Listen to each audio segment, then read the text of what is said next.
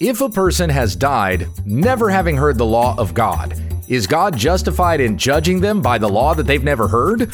Certainly, because the scripture tells us the work of the law is written on their hearts when we understand the text.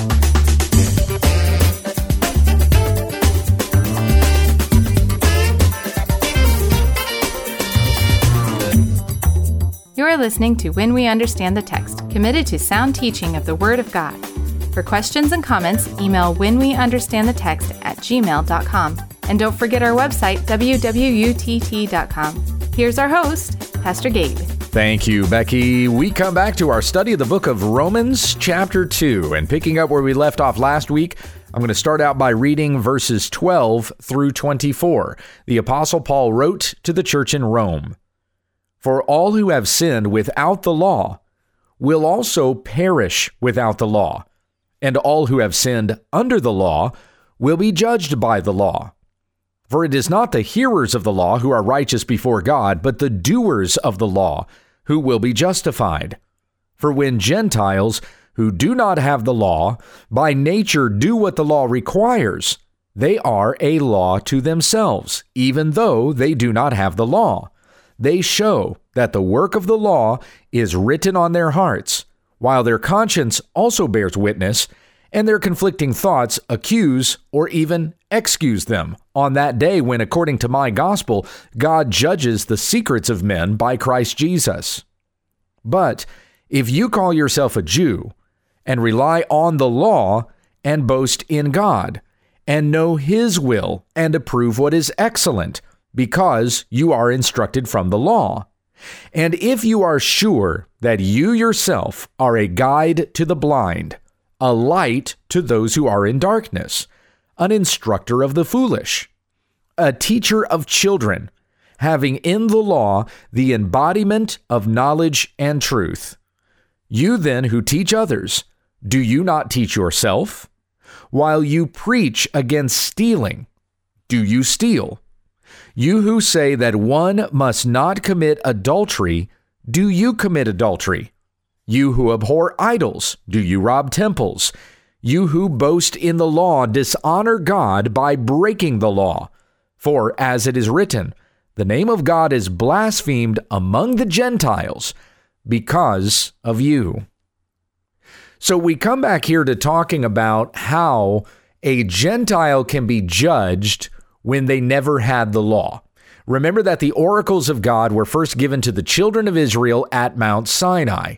And so we know how Israel would be guilty before God because they had been given a law that they did not follow. And so, therefore, being judged by God, they will be judged according to the law that they did not keep. But how does this apply to Gentiles? Given that Gentiles were never given the law, you had so many millions of people around the planet who never heard this law that was given to Israel from Mount Sinai. So, how is it that anyone who dies and goes and stands before God in judgment could be judged by God if they never heard the law? And that's the argument that Paul is making here in Romans 2, verses 12 through 16. One of the things that he mentions is that they do have a law, the general revelation of the law that has been revealed by God. We talked about that a little bit when we were in chapter one. But then there's also the law that has been written on their hearts, the very conscience of a man that he has.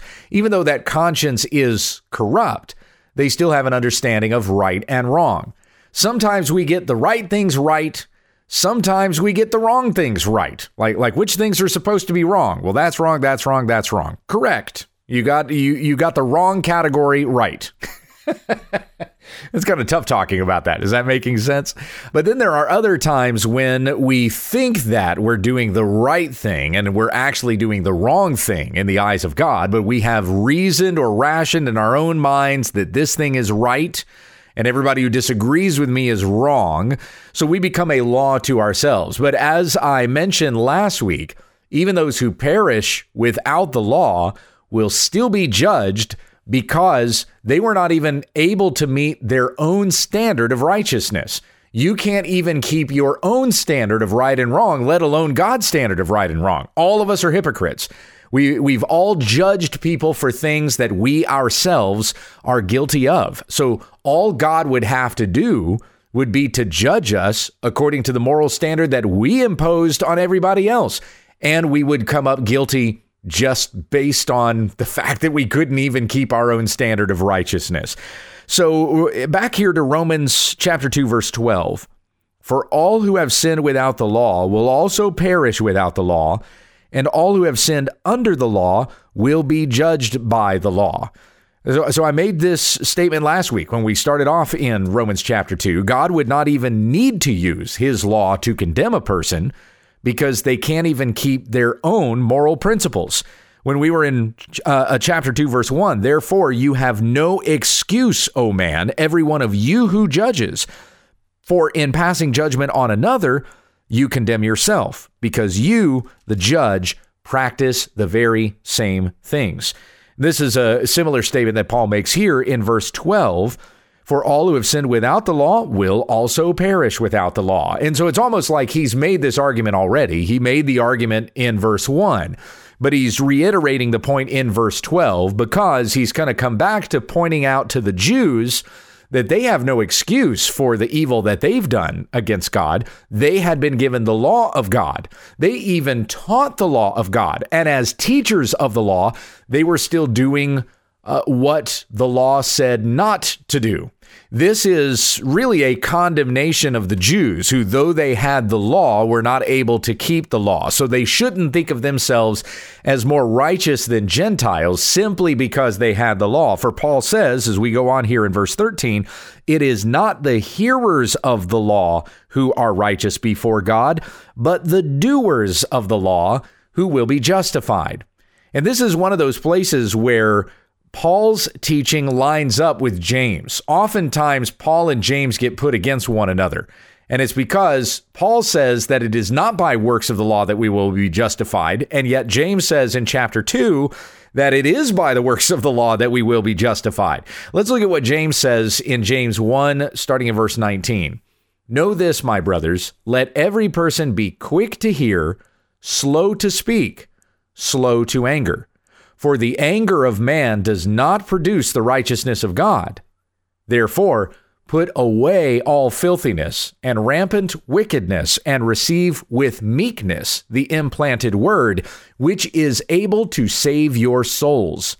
But be doers of the word, and not hearers only, deceiving yourselves. For if anyone is a hearer of the word and not a doer, he is like a man who looks intently at his natural face in a mirror for he looks at himself and goes away and at once forgets what he was like. But the one who looks into the perfect law, the law of liberty, and perseveres, being no hearer who forgets, but a doer who acts, he will be blessed in his doing. If anyone thinks he is religious and does not bridle his tongue but deceives his heart, this person's religion is worthless. Religion that is pure and undefiled before God the Father is this to visit orphans and widows in their affliction and to keep oneself unstained from the world. So, there, the point James making is that we not merely hear the word, that, that doesn't do us any good to just be hearers of the word. We must also do what it says. To be a hearer and not do what it says is like a person who looks at himself in a mirror and then walks away from the mirror and forget what he looks like. When we look into the scriptures, especially when we look into the law, we become aware of our sinfulness before a holy God, for we know that we have transgressed this law. We have not kept this law. So our conscience is awakened to our sin. If we read the law and then walk away and don't follow it, well, it's like we just looked into the mirror and saw ourselves but then forgot what it was that we looked like. The Bible shows us the sin that we have committed against God and our need for a Savior so that we would turn to Christ and be saved. He would forgive us our sins by faith in Him, and then giving us a new heart teaches us to walk in His ways, not in the sinfulness that we were in previously to hearing the gospel and becoming a follower of Jesus Christ. So do not merely be a hearer of the word, do what it says.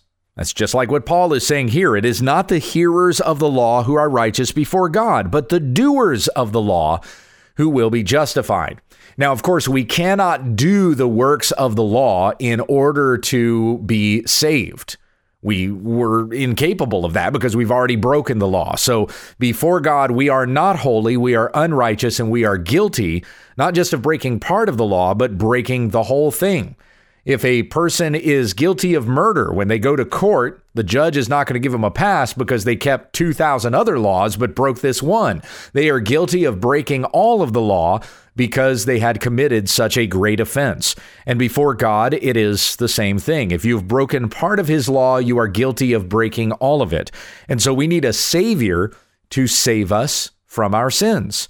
And Jesus Christ is that one who kept the law perfectly and became that perfect sacrifice on our behalf, dying on the cross for us.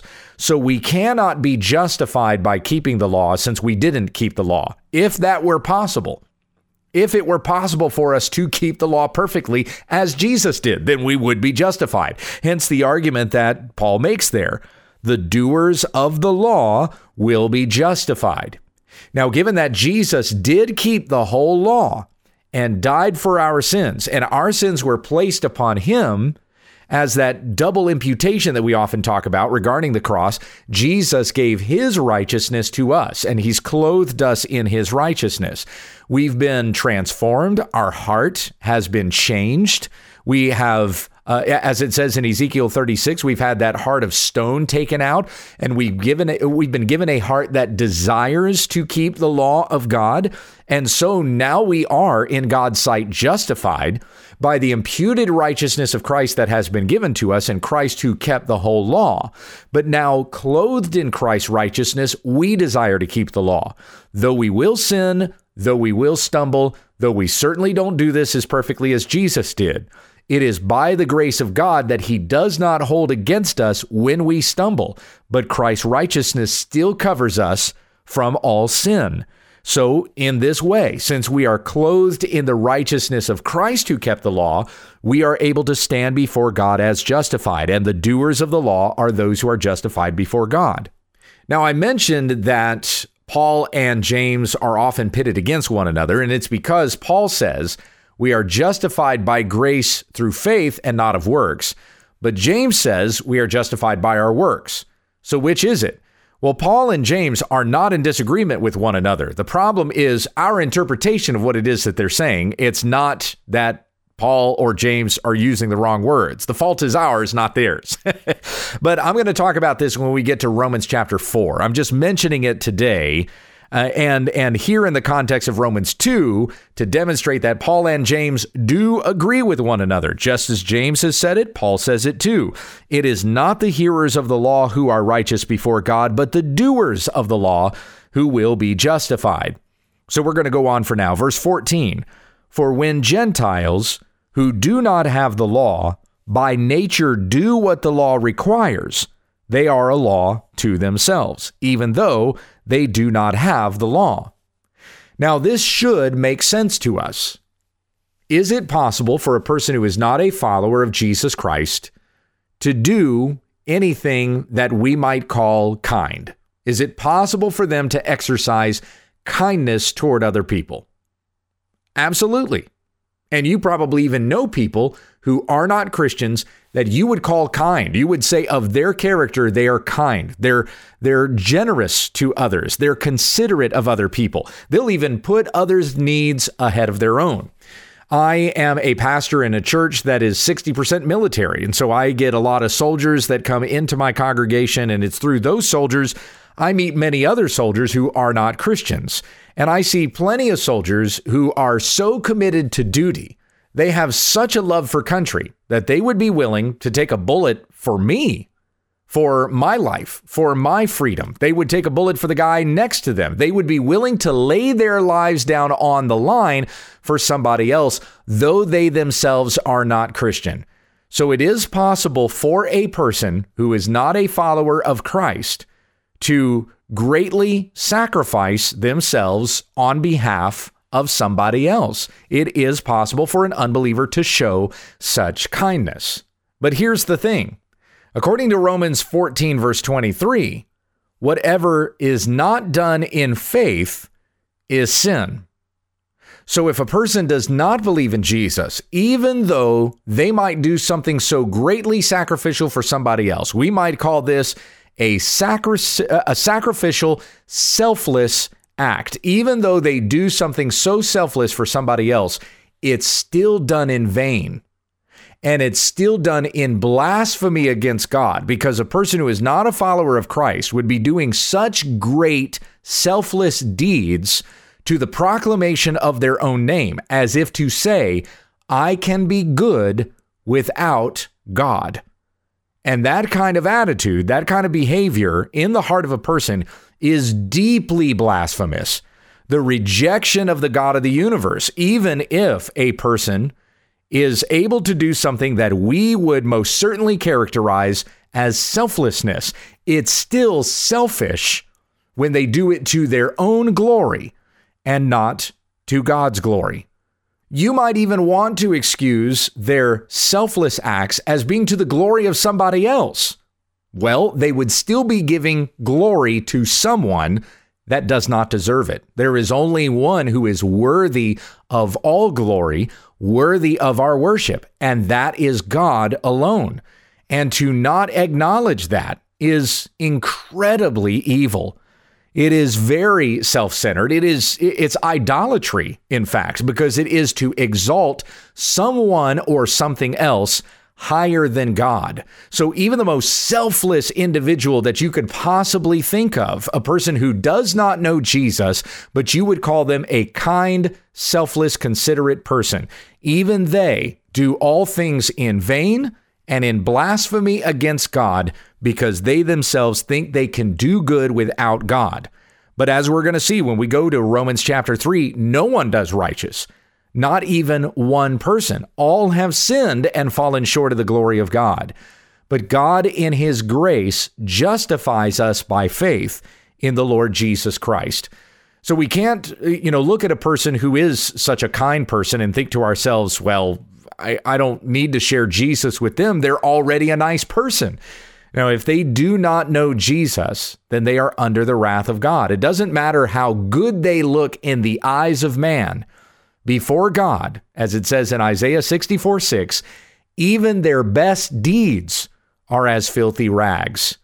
Mankind is not their judge, God is their judge. The standard is not mankind's ability to do right and wrong, the standard is God's holiness.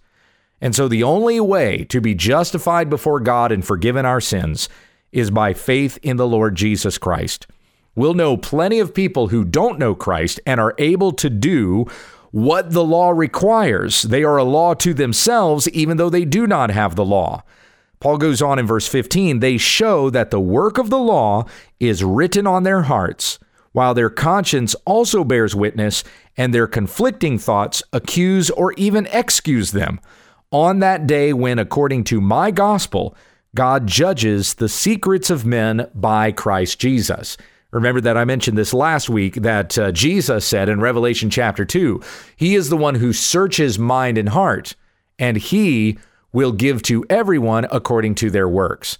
The works that we do on the outside should be a reflection of our heart on the inside.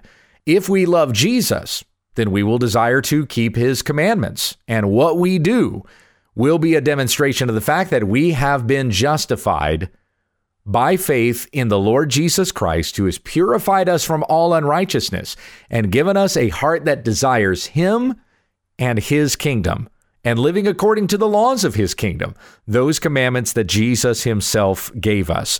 There are plenty of people who don't know those commandments, and yet, in doing kindness, in doing consideration for somebody else, in, in behaving in such a way that we might say it, uh, of that person, they're so moral. They're such an ethical individual. Well, they show that the work of the law is written on their hearts, while their conscience also bears witness. But unfortunately, our conscience is not a perfect guide because it's been corrupted due to sin. So sometimes we get the right things right. Sometimes we're a little confused on right and wrong. And it is God who has established the ultimate standard of right and wrong. It is His word that is to guide us. Let's conclude with prayer. Heavenly Father, we thank you for your word that convicts us of sin. Please forgive us of our sins. Uh, help us to turn from any vain thing, anything that, that is chasing after or pursuing the passions of our flesh. Whenever we're tempted by sin, help us to turn all the more to Christ, to pray, to ask that you would uh, that you would conquer our thoughts and direct them toward you so that we would not desire these worldly things, these things that are contrary to God, but instead would walk in the Spirit and therefore not gratify any, any of the desires of the flesh. Help us to be hearers of the word and doers of the word also, as a demonstration of our love for Jesus, who said in John 14, 15, You will show me that you love me when you keep my commandments. Help us to consider the needs of others and show love and kindness, especially when it comes to the need to share the gospel. It is the message of the gospel that saved us and has changed us into lovers of God. We ask for your continued guidance on us today. In Jesus' name we pray. Amen. Thank you for listening to When We Understand the Text with Pastor Gabe Hughes. If you'd like to support this ministry, visit our website, wwutt.com, and click on the Give tab in the top right corner of the page. Join us again tomorrow as we continue our Bible study when we understand the text.